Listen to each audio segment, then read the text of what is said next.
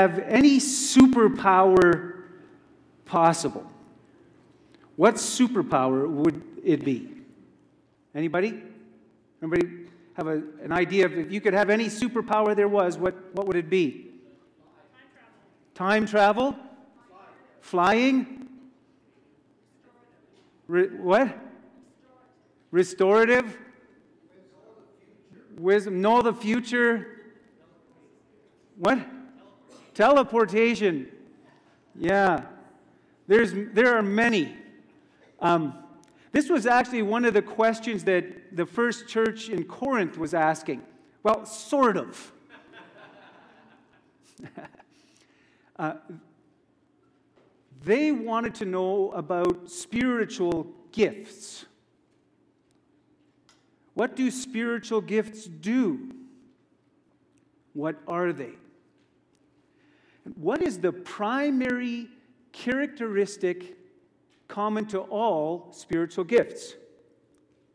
As is our practice later on, we will have a time for Q&R and you will be able to uh, email or text your questions to ask at westviewchurch.ca or you can stand where you are and we'll bring a microphone to you and we uh, look forward to engaging with you in some conversation. So the apostle Paul wrote several letters to what I call First Church Corinth, the first church that was established in the city of Corinth. Now, the, city of Corinth, we've talked about it in, in the recent past, eclipsed uh, Athens in its uh, prominence and notoriety. The city of Corinth was the wealthiest city at the time of Paul in that area. It was uh, a major urban center, it was a multicultural center. It was, as one uh, scholar put it, the New York, LA, Las Vegas of the ancient Near East. Kimberly and I actually had an opportunity um, several years ago um, on um, our anniversary trip to go both to Athens and then to take a trip to Corinth. Uh, amazing. But it's to this city that Paul writes, and I would invite you to take your Bibles and turn with me to 1 Corinthians chapter 12. 1 Corinthians chapter 12, and he begins by saying this uh, well into his letter to the church there. Now, concerning spiritual gifts, brothers and sisters, now, concerning spiritual gifts, this is what he wants to talk about. And I was looking at this trying to figure out, well, what is the context? He kind of just pops this up. And that is because the first church, Corinth, was engaged in somewhat of a Q&R session with the Apostle Paul of their own. They had sent questions to him in advance. So we read in uh, 1 Corinthians 12, 7, uh, sorry, 1 Corinthians 7, verse 1, he says, uh, Now, uh, concerning matters that you wrote to me, 1 Corinthians uh, 7, 1, if you want to put that up there, please. Uh, 1 Corinthians, he says, Now, concerning the matters about which you wrote to me, and here he says, uh, It is not proper for a man to touch a woman, and it goes on, there's context there. 1 Corinthians 8, verse 1, he says, Now concerning food that was sacrificed to idols. Now, in 1 Corinthians 16 1, he says, Now concerning the collection of uh, gifts for the saints. So these were questions that he had, that the First Church Corinth had submitted to Paul in their form of a Q&R, and he was responding to them. And so likewise, we have here in this question about spiritual gifts. And so we read 1 Corinthians 12, 1 and 2. Now concerning spiritual gifts, brothers and sisters, I do not want you to be uninformed. You know that when you were pagans, you were enticed and led astray to idols that could not speak. So they ask about spiritual gifts, and he says, I do not want you to be uninformed. That's in the negative. Later on, he says it in the positive. I want you to understand. And then he says this business of pagan days. The Greek word for pagan is ethnos. It's where we get race or uh, uh, ethnicity, uh, nation, people. It also is a reference for people that do not believe in God. And what Paul is using here by saying this is he is saying that there are people that are of the kingdom of God, those that are the people that are the kingdom of God and everybody else that's not yet a citizen of God's kingdom. And that is what he refers to as pagan or this other um, ethnos. And he says, Remember in the days when you weren't part of the family of God, when you weren't part of the kingdom of God. And he's writing to the congregation in First Church Corinth. And he says, You were influenced, you were enticed, you were deceived. But how did the congregation there of all these people of different backgrounds and so on in First Church Corinth, how did they hear about spiritual gifts to begin with? How did they know how to ask that question?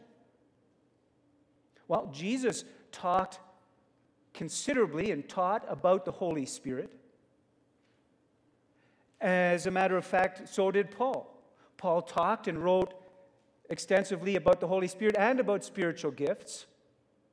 And we actually read in 1 uh, Corinthians chapter 1, verses 6 and 7, at the beginning of this letter, Paul says, Just as the testimony of Christ has been strengthened among you, so that you are not lacking in any spiritual gift as you wait for the revealing of our Lord Jesus Christ. So, Paul has already talked to them about spiritual gifts. What they want to know is what do they do? What are these spiritual gifts? Now, our context today here at Westview is obviously different than the context was for First Church Corinth. Uh, we have a lot of things that are, are different, but we also have things that are the same. What's different, you know, when Paul was talking to First Church Corinth and he said, Remember those pagan days. Remember those days when you weren't uh, you didn't know about the kingdom of God, or when you weren't a follower of Jesus, or when you weren't part of a church community. Because in reality, up until the coming of Christ, there was not an established church. But for us today, for most of you, can you remember a time when you didn't know about Jesus Christ or about church? Uh, many of you have grown up connected to church. Many of you have grown up. In fact, some of you, if you're young people, might say in your testimony, I don't remember a time when I didn't know about Jesus. And maybe even you may say, Well, I'm not sure exactly when it was that I became a follower of Jesus. So, in that sense, there is a, definitely a difference, but we are still being enticed and influenced and deceived. Yes, the context is different. Certainly, the context of First Church Corinth and the context of Westview is different, but there are similarities. We are living in an urban center, an urban center that's well off, generally speaking, economically. It's a multi ethnic city. I would say that we are certainly the jewel of Alberta, if not Canada. All right, yeah, okay. So there are similarities and there are differences. We don't have the same exact issues as First Church Corinth, but there is commonality. And some of the questions that they asked Paul, if you recall, about sexuality and intimacy, about food and diet, about finances, tithes, and offering. They were asking those questions. What I am concerned about is having come out of this whole era of Christendom, which has essentially been dismantled. But what I wonder is have we actually stopped asking questions? They were asking questions. And I believe that we are somewhat confused about the Holy Spirit, and especially misshapen when it comes to matters of spiritual gifts. I mean, there are actually very existential, real, divine, spiritual gifts that I call superpowers, as we will learn why. We are, in truth, very enamored with superpowers. Marvel and DC have a multi billion dollar business lucrative industry based on our fascination with superpower. And that's fun.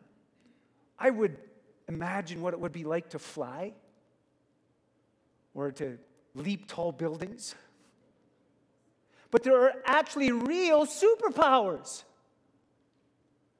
There's real spiritual gifts. And have we actually traded the sort of uh, mirage for the existential divine reality? I wonder. And so we join FCC, First Church Corinth, to ask these questions. Superpowers, what do they do? What are they? Who has them? Who has what? How are they different than talents and abilities and skills? And so, before we even get there, we listen to Paul at the beginning of answering this question for them, and he begins by talking about what the, these spiritual gifts or this superpower, what do they do? What is the primary characteristic that is common to all of the gifts? And as we heard last Sunday, start by saying that everyone who believes and accepts Jesus Christ as Lord and follows Jesus Christ as Lord has received the Holy Spirit. That's from John 7 and other places. That's part of it. You have received the Holy Spirit. So, then, about these spiritual gifts, these pneumatikos, here he uses that word pneumatikos, which is the expressions of the Spirit. So he says this. Listen to his writing. He says, Now, concerning matters of this, expressions of the Spirit, he says, You know that when you were pagans, you were enticed and led astray to idols that could not speak.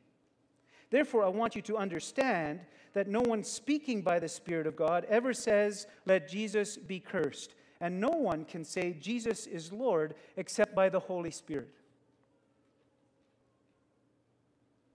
Fascinating that when he says, Now I want to talk to you about spiritual gifts, I want to talk to you about superpowers, Paul begins by talking about idols that are mute and the Holy Spirit who speaks. That's where he starts this. And he's making several points. First of all, God is alive. He's a living person, if you will. God is alive as opposed to idols, as opposed to formed objects inanimate objects. When we sang this morning, help us to be more aware of your presence. A living being. God is alive. And the Spirit of God speaks. In contrast to idols that are mute, the Spirit of God speaks literally and metaphorically.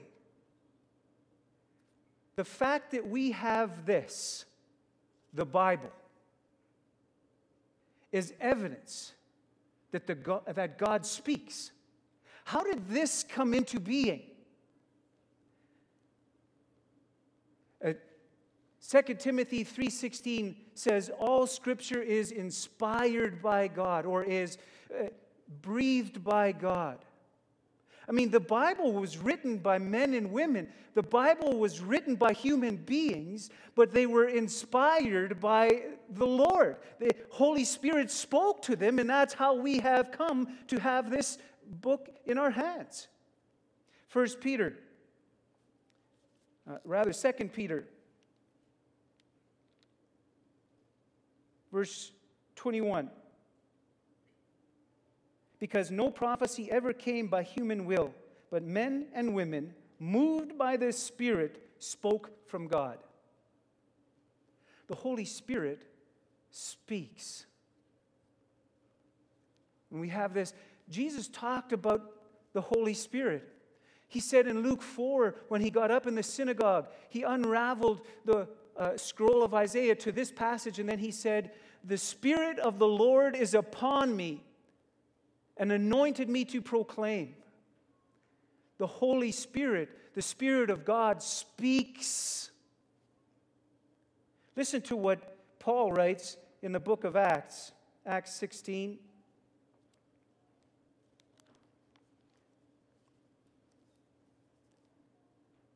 Sixteen, verse six. They went through the region of Phrygia and Galatia. Now, this is um, Luke writing about Paul and his travels. Having been forbidden by the Holy Spirit to speak the word in Asia, when they had come opposite Mysia, they attempted to go into Bithynia, but the Spirit of Jesus did not allow them. So, passing by Mysia, they went down to Troas. This is the Holy Spirit guiding and leading and directing Paul. And then in chapter 20, verse 22, and now as a captive to the Spirit, I am on my way to Jerusalem not knowing what will happen to me there, except that the Holy Spirit testifies to me in every city that imprisonment and persecutions are awaiting me. The Holy Spirit, the Spirit of God, speaks.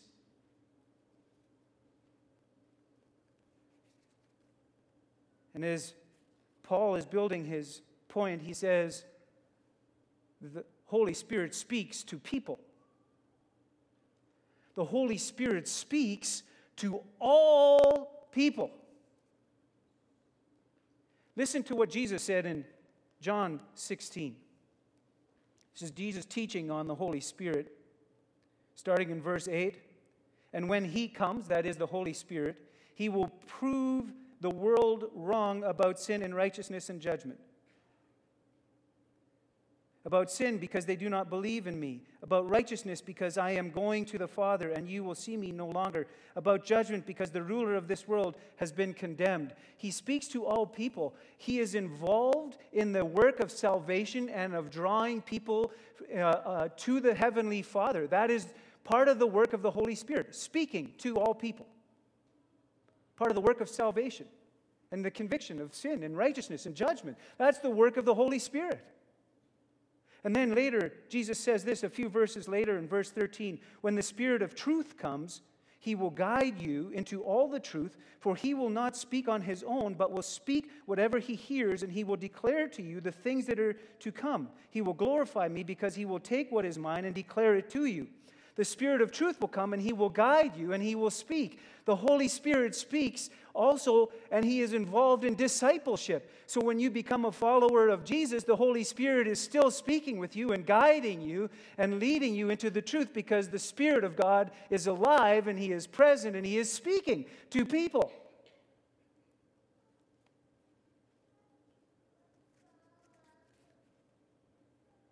And what does the Spirit of God say? What is his message?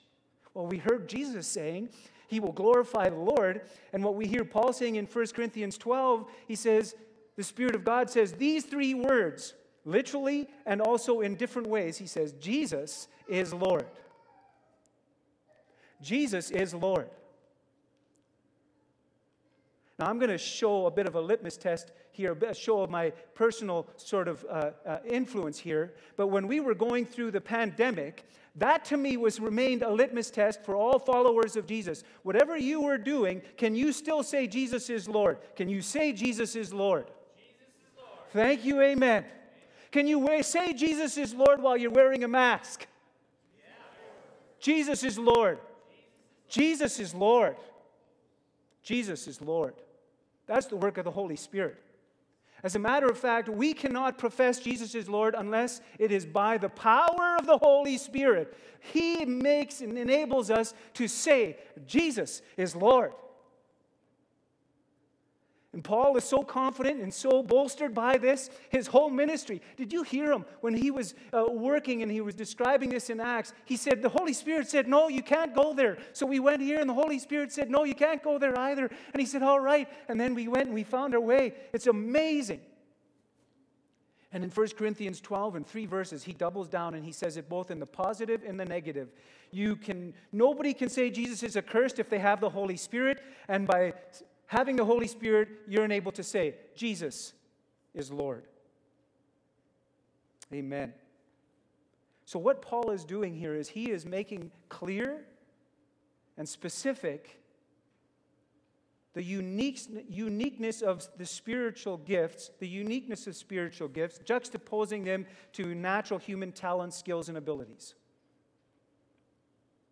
What he is pointing out is that the source of spiritual gifts is the Spirit of God.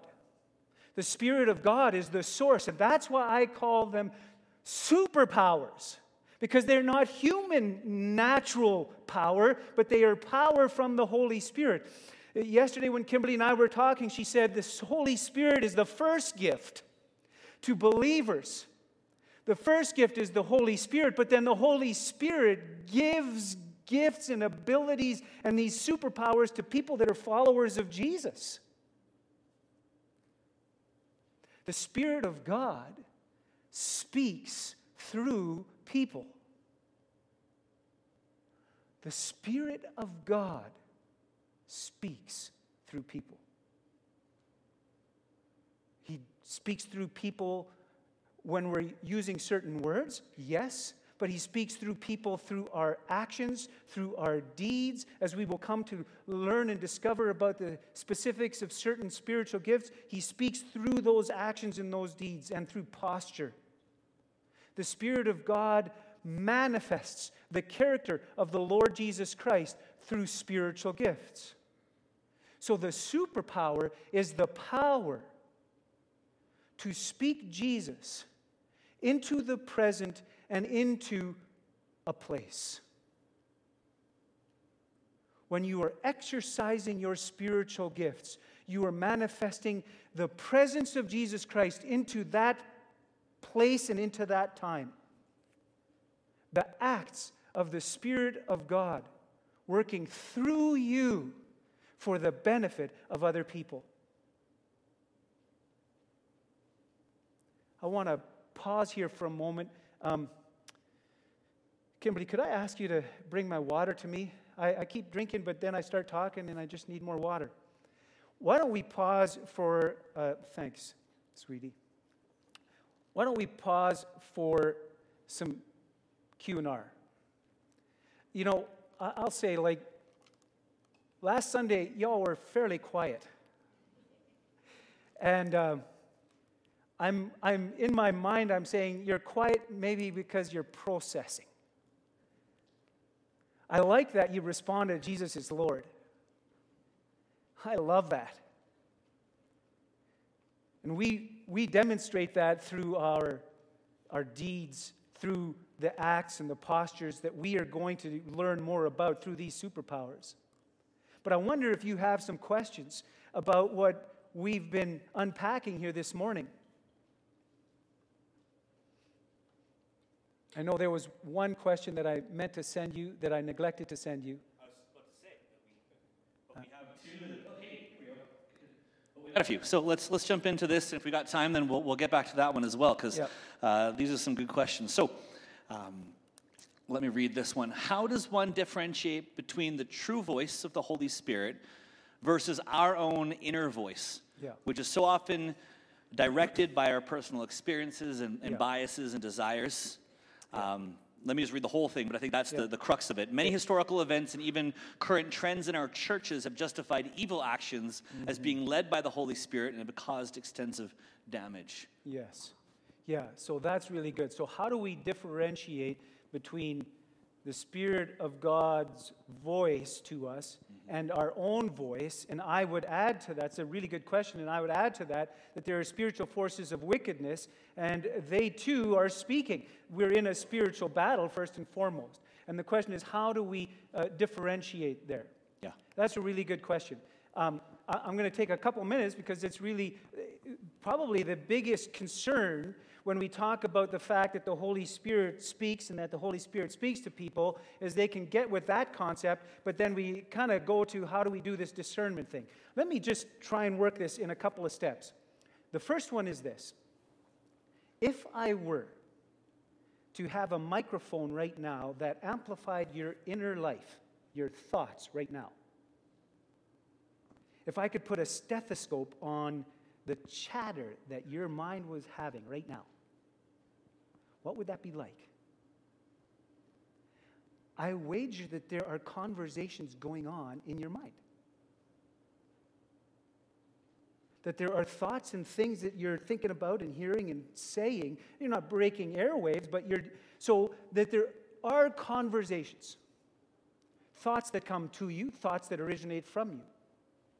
The question becomes how do we discern and make clear what is this voice from the Spirit of God and what is the voice from my own motivations and what are the, could be the spiritual forces of wickedness?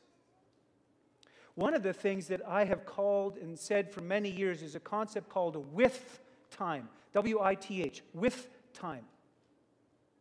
Spending time with, both speaking and listening to the Holy Spirit. So let me explain that for a moment. When you were little, if you were in a store and you were, uh, uh, you know, those racks with clothes, and maybe a child goes in there and they're looking for something else, you can't find them, but mom or dad calls your name in a busy store, you know that voice because you have spent time with. And I believe that one of the things that's happening right now in our current cultural milieu in the last 10 years, ever since the advent of the smartphone, is that everything is getting jammed into our space. There is chatter on top of chatter, filling everything up and crowding out quiet solitude mental space to spend time with the Spirit of God. So, with time is part of it. I want to give you a couple of other quick pieces as well. One is that the Spirit of God will never contradict what you read in Scripture.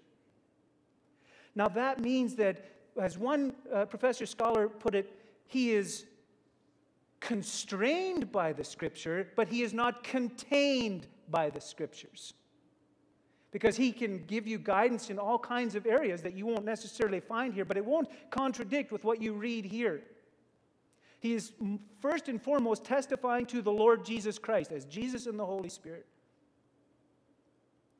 He will also speak in terms of consolation versus desolation. Write those words down consolation versus desolation. He is here to encourage and bring uh, uh console you, not to make you feel desolate and desperate and dire. That is the truth because He is love. Do not be anxious. He speaks consolation, not desolation. He speaks about conviction and not condemnation. There is no condemnation, Paul writes in Romans 8, there is no condemnation for those who are in Christ Jesus. For the law of the Spirit of life has set us free from the law of sin and death. So the voice that encourages you, or the voice that might convict you, you know, really you should apologize to so and so because you kind of hurt their feelings. But if a, a, voice says you're no good or you're not of any worth, that's condemnation. And condemnation is different than conviction. He will speak conviction, but he won't speak condemnation. That's good. Oh, I could keep going. I'm going to stop you. All right, do but, it. But but do it. But it's good. Okay, because okay, we're right now just talking about discerning the Holy Spirit. He's alive. The Spirit of God is speaking. Well, this is good. This jumps into our next one. Do you feel? Yeah, drink some water. Uh, do you feel that some people do not know they have gifts, or they're unclear what their gifts are because they think God's going to kind of reveal them in thunder and lightning, uh, you know, versus you know something right. else? So, how do right. people go about finding out their spiritual gifts? Okay, that's good. Um, yeah. So this aspect of spiritual gifts, um, I was looking at the history of, of teaching on spiritual gifts here and, and even in other churches. It's not something that has been done a lot. But we're certainly in a time and an era, a church where we are uh, coming out of the history that we've just come out of, where we need to understand and appreciate our spiritual gifts because the Lord has put them, uh, given them to us, but we aren't aware of them because, yes, we're, we're thinking that it must necessarily mean some kind of uh, significant experience and so on. But we want to talk about, and, and so I, I want to, if there's other questions, I want to take those, and then I want to come back to how do we unpack and how do we learn about these spiritual gifts? Because I will tell you that when you receive the Holy Spirit, and I would, I would imagine that for most of us, I don't know that that was necessarily a lightning bolt, extraordinary, like run down the aisles experience. But the companionship, the change in our lives, receiving the Holy Spirit, and we know there are times when we, we just sense and we know the leading of the Holy Spirit, and so too spiritual gifts. and they are there by the promise. So we're going to talk in a few minutes when we conclude here about what that looks like next. So I might miss some context in this. If this is you, we'd love to follow up with you afterwards just to get a little bit more certainty. So, can people who are spiritually dead hear the Spirit of God speaking?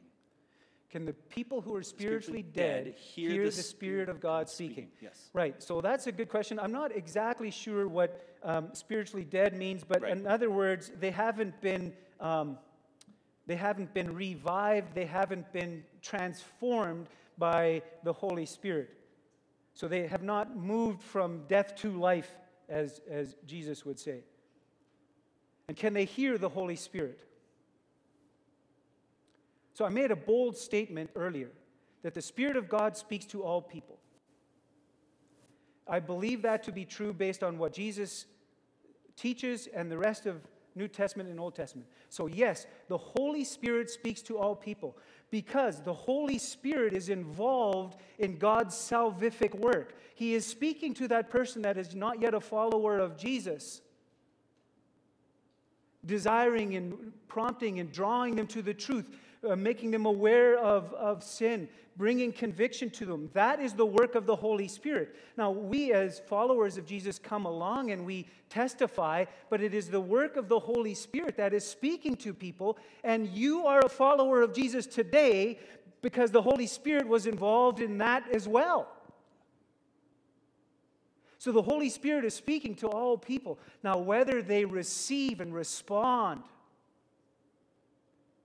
and say yes. But this is good news. It is good news because God is the consummate evangelist.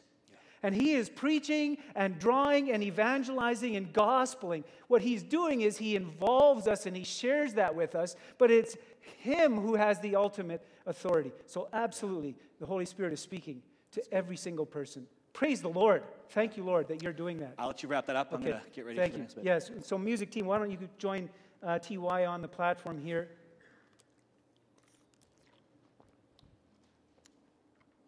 You know, uh,